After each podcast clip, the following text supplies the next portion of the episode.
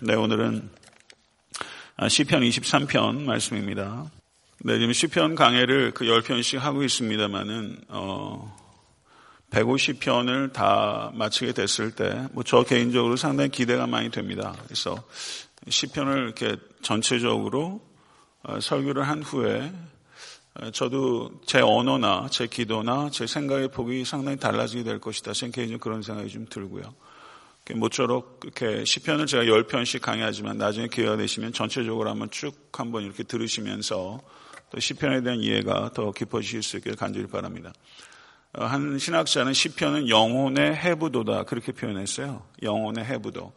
인간의 영혼이 겪을 수 있는 모든 것들을 성경 기자가 이렇게 표현한 것이기 때문에 어, 시편을 읽으면 읽을수록 그 인간에 대한 이해 그리고 자기 자신에 대한 이해 그런 것들이 상당히 깊어지고 어, 또 강력해질 것이다 이렇게 생각이 됩니다.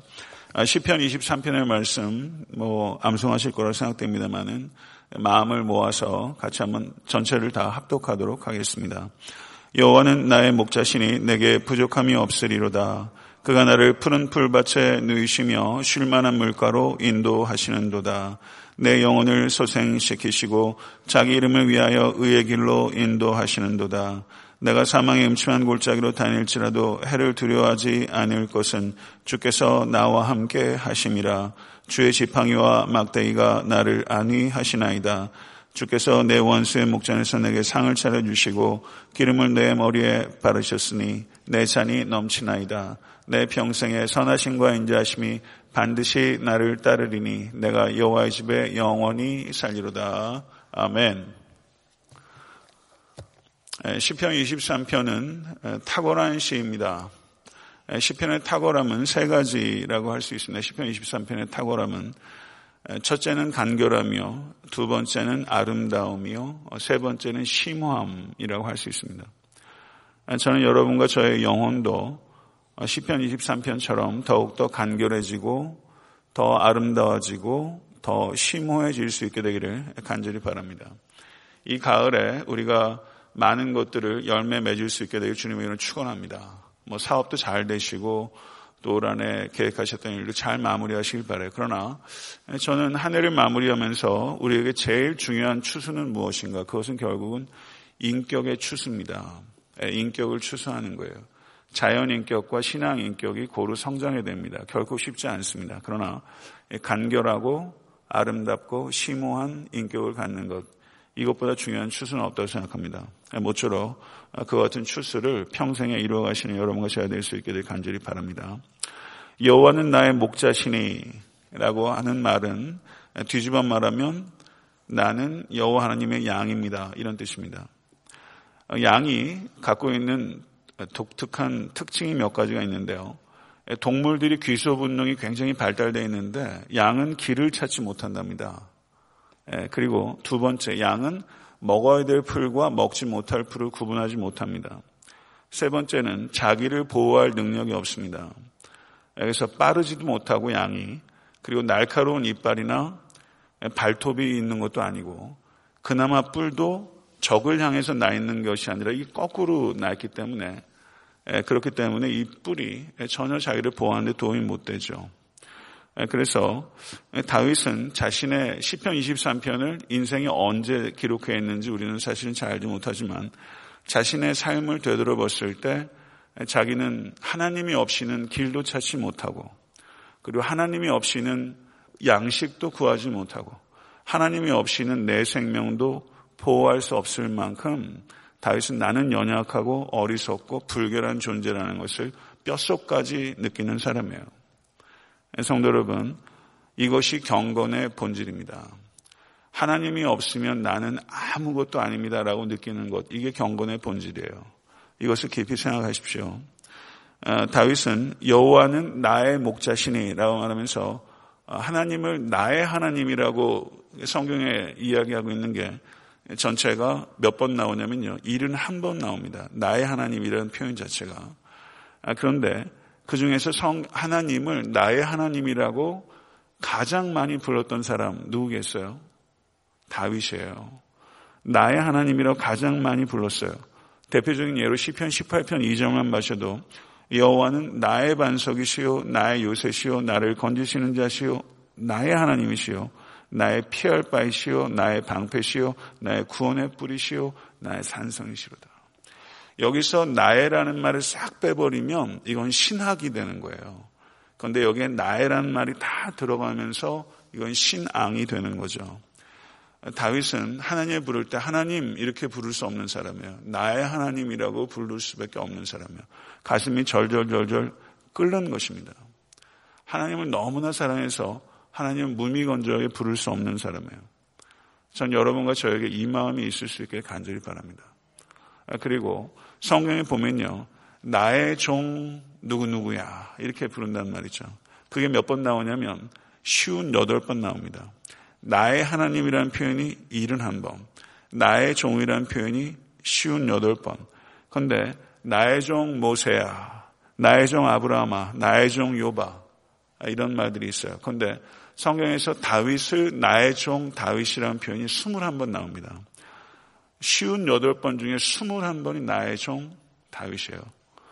그러니까 우리가 다윗을 볼 때, 다윗을 부러워할 때 하나님께서 일개 목동을 픽업하셔가지고 왕으로 세운 것을 부러워하는 것이 아니라 나의 하나님이라고 가장 많이 불렀던 다윗, 나의 종이라고 가장 많이 불림을 받았던 다윗, 하나님과의 다윗 간의 이 친밀함을 부러워하는 여러분과 제가 될 수 있기를 간절히 바랍니다.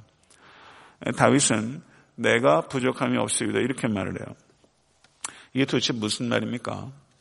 아, 지난주에 설교하면서 아, 여호와를 찾는 자는 부족함이 없으리로다. 역시 다윗의 고백이에요. 다윗은 부족함이 없다고 얘기를 했었어요. 계속 그렇게 얘기를 해요. 그런데 상식적으로 부족함이 없는 인생이 어디 있습니까? 여러분과 저에게도 부족한 것이 많이 있어요. 당장에 사망의 음침한 골짜기만 가도 빛이 없습니다. 그리고 먹을 것이 없고 마실 게 없어요. 분명히 누가 봐도 부족한 게 있어요. 그런데 부족한 시간에도 다윗은 부족함이 없대요. 그렇게 말해요. 그러면 속된 말로 뻥치는 겁니까? 아니잖아요. 다윗은 다른 이야기를 하는 거예요. 왜 부족하지 않느냐? 여호와께서 나의 목자시기 때문에 나는 부족하지 않습니다. 이렇게 고백하는 겁니다. 자족의 비결은 문제의 면제나 문제의 해결에 있지 않고 여호와 하나님의 임재 안에 있다는 것을 다윗은 우리에게 가르치고 있는 것이죠.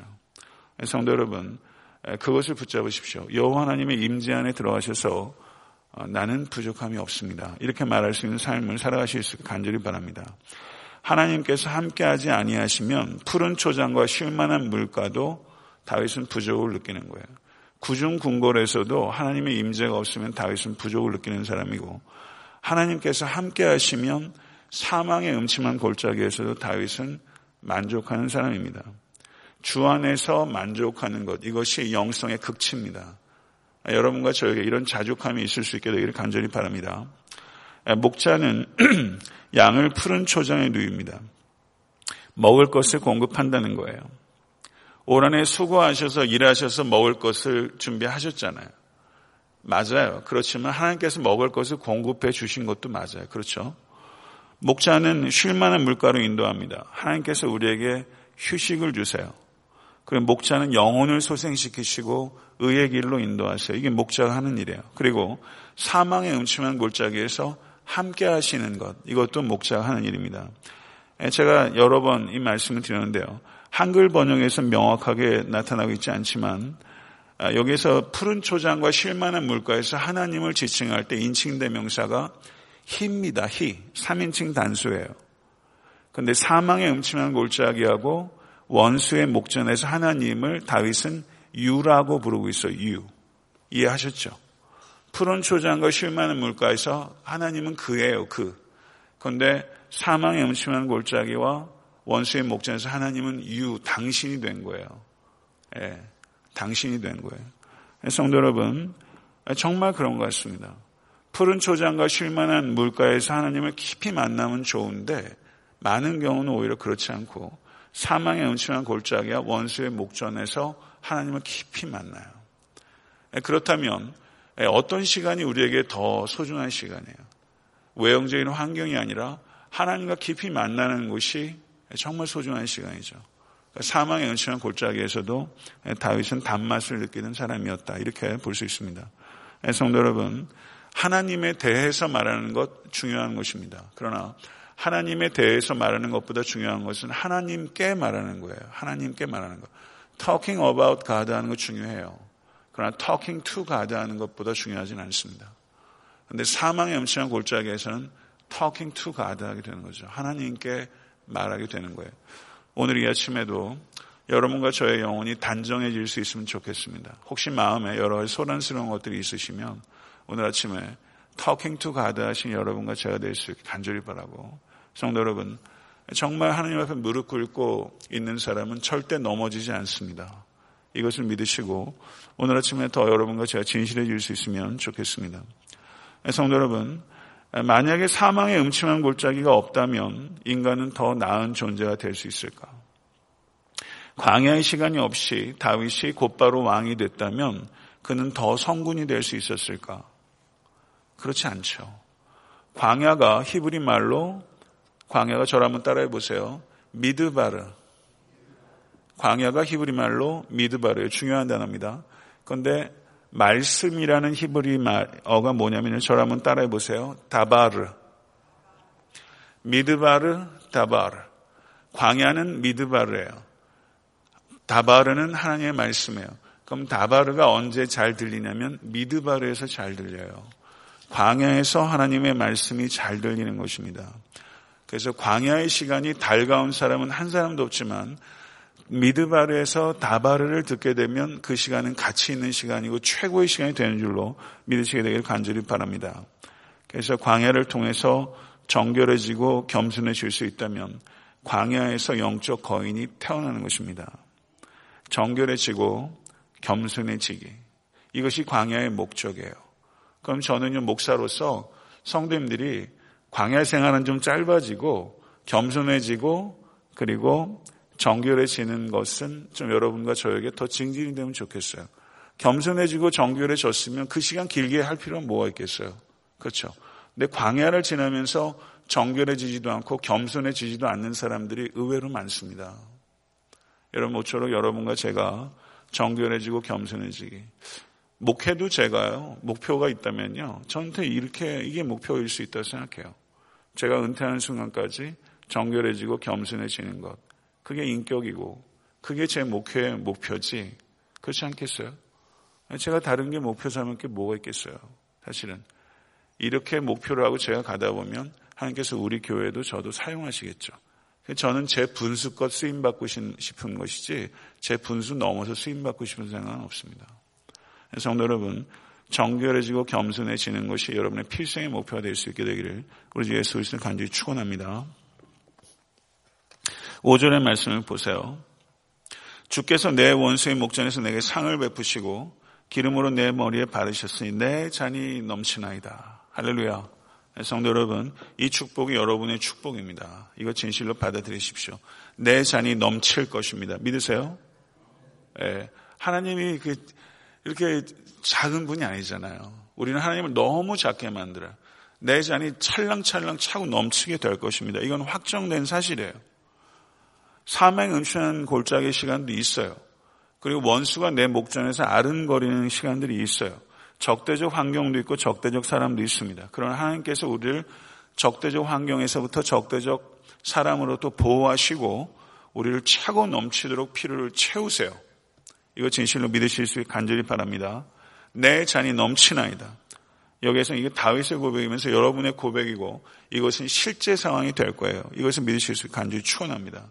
그러나 이 세상을 살면서는 우리가 사망의 음침한 골짜기를 지나고 원수도 있습니다. 그러나 이 세상 살면서 하나님께서 베풀어 준 식탁도 있어요. 그리고 오병이어의 기적을 통해서 예수께서 보여주셨던 그 뱅크잇은 천국 잔치의 예시이기도 합니다. 성도 여러분, 이 세상 살면서 단맛과 쓴맛도 신맛도 다 경험하면서 가겠지만 성도 여러분, 진실로 우리에게 천국이 예비되어 있고 그리고 이 땅에서도 우리가 천국을 경험하면서 살게 될 것이고 그리고 여러분과 저의 잔이 차고 넘치게 될 것입니다. 저는 애타한테 섬기는 교회의 잔이 차고 넘치기를 바랍니다. 그리고 아직은 많이 미흡하지만 저희 교회에서 차고 넘치는 것들이 주변으로 흘러가고 있다. 저는 그렇게 생각이 돼요. 미흡하지만 그래도 뭔가를 흘려 보낼 수 있는 교회가 된다는 것, 그거 참 좋은 일 아닙니까? 예, 저희 교회는 그렇게 가고 있어요. 많이 부족하지만 그래도 그렇게 하려고 몸부림 치고 있고, 그래서 저는 성도들이 자랑스럽고 그리고 우리 교회가 자랑스럽습니다. 예, 그런 마음을 다 가지시고 예, 교회에 대한 사랑과 아픔을 동시에 가지시는 여러분과 제가 될 수 있게 간절히 바랍니다. 6절 말씀 한번 보세요. 나의 평생의 선하심과 인자하심이 정령 나를 따르리니 이건 개혁 한글 번역이에요.